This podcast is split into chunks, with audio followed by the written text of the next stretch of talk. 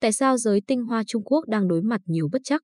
Nguồn Gideon Jackman, Financial Times, ngày 29 tháng 11 năm 2021.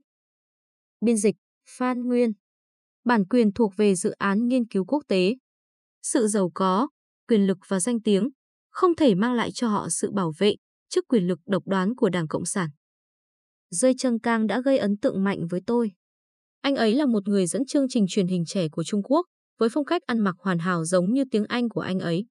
Chúng tôi gặp nhau tại Davos hồi năm 2014 trong một cuộc họp báo với Shinzo Abe.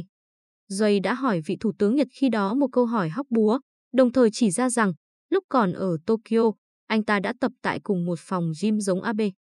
Tóm lại, anh ta rất hài lòng về bản thân mình. Chúng tôi trò chuyện sau cuộc họp báo, và Duy nói với tôi rằng tôi phải tìm anh ấy khi tới Bắc Kinh lần sau. Tôi không bao giờ có cơ hội làm việc đó. Duy đã bị bắt vì cáo buộc tham nhũng vào mùa hè năm đó và đã không xuất hiện trước công chúng một lần nào nữa.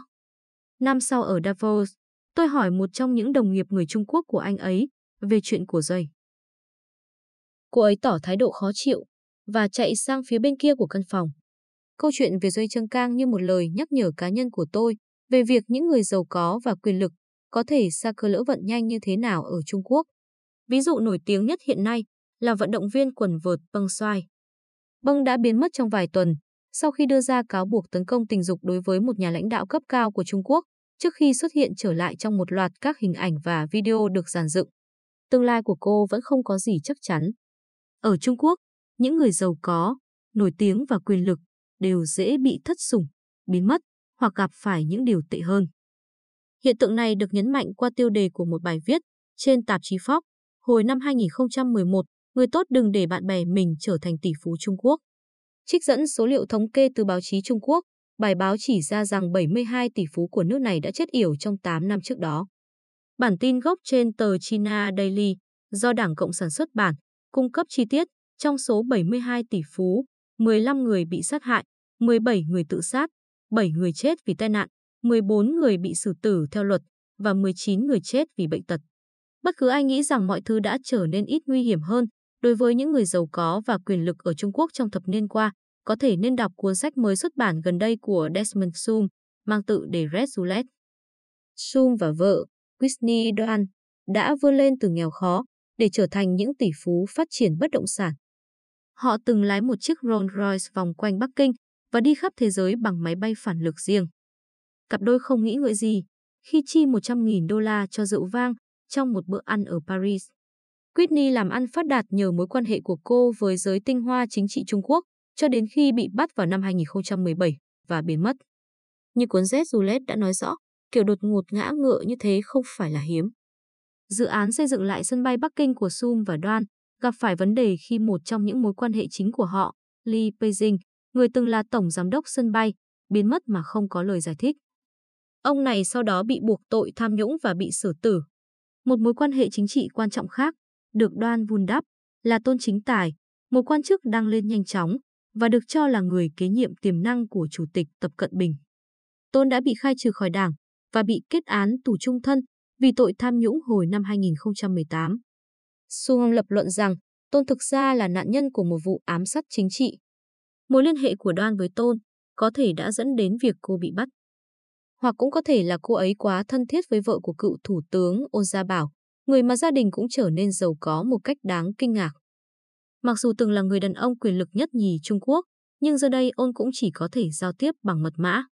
Một cuốn hồi ký về mẹ ông, đăng trên một tờ báo ít tên tuổi trong năm nay, đã được đánh giá như một lời chỉ trích gián tiếp đối với ông Tập Cận Bình và nhanh chóng bị rút khỏi mạng Internet. Một số người tin rằng Băng Xoai cũng có thể đang giao tiếp bằng mật mã. Một trong những bức ảnh được tung ra để chứng minh rằng cô vẫn còn sống, cho thấy cô đang đứng cạnh một bức ảnh của nhân vật hoạt hình Winnie the Pooh. Tập Cận Bình thường được so sánh một cách châm biếm với chú gấu đẫy đà này. Danh tiếng quốc tế cũng không mang lại sự bảo vệ trước quyền lực nhà nước tùy tiện. Jack Ma, người sáng lập Alibaba và là doanh nhân nổi tiếng nhất Trung Quốc, đã dám chỉ trích các cơ quan quản lý nhà nước hồi tháng 10 năm 2020. Kể từ đó, ông hầu như không được xuất hiện trước công chúng. Mạnh Hoành Vĩ từng là chủ tịch người Trung Quốc đầu tiên của Interpol, nhưng ông đã bị bắt trong chuyến về nước hồi năm 2018, bị buộc tội tham nhũng và bị kết án hơn 13 năm tù. Sự thông cảm dành cho các tỷ phú hoặc những quan chức đảng bị đạp xuống bởi chính hệ thống đã từng nâng họ lên, có thể rất ít ỏi. Nhưng quyền lực của nhà nước Trung Quốc được sử dụng với mức độ còn dữ dội hơn để chống lại các luật sư, nhà báo và học giả bất đồng chính kiến. Như một báo cáo gần đây của Tổ chức Theo dõi Nhân quyền cho thấy, các nhà chức trách thường truy lùng cả gia đình của những người bất đồng chính kiến. Bản chất của hệ thống Trung Quốc có nghĩa là không dính dáng đến chính trị cũng không có nghĩa là an toàn. Thế giới kinh doanh không rõ ràng và hoạt động dựa trên các mối liên hệ, vì vậy mọi người đều nằm trong cái mà Sung gọi là vùng xám và do đó dễ bị buộc tội tham nhũng. Tất cả các thể chế đều nằm dưới ảnh hưởng của Đảng Cộng sản. Một luật sư thông minh hoặc một nhà báo mẫn cán cũng sẽ chẳng là gì nếu bạn bị bắt. Các tòa án có tỷ lệ kết án lên tới 99,9%. Đứng đầu hệ thống là Chủ tịch Tập Cận Bình, một nhà lãnh đạo không chỉ bảo vệ Mao Trạch Đông mà còn cả Lenin và Stalin.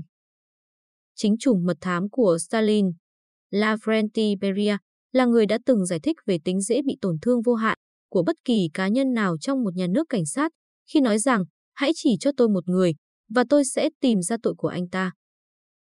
Thank you.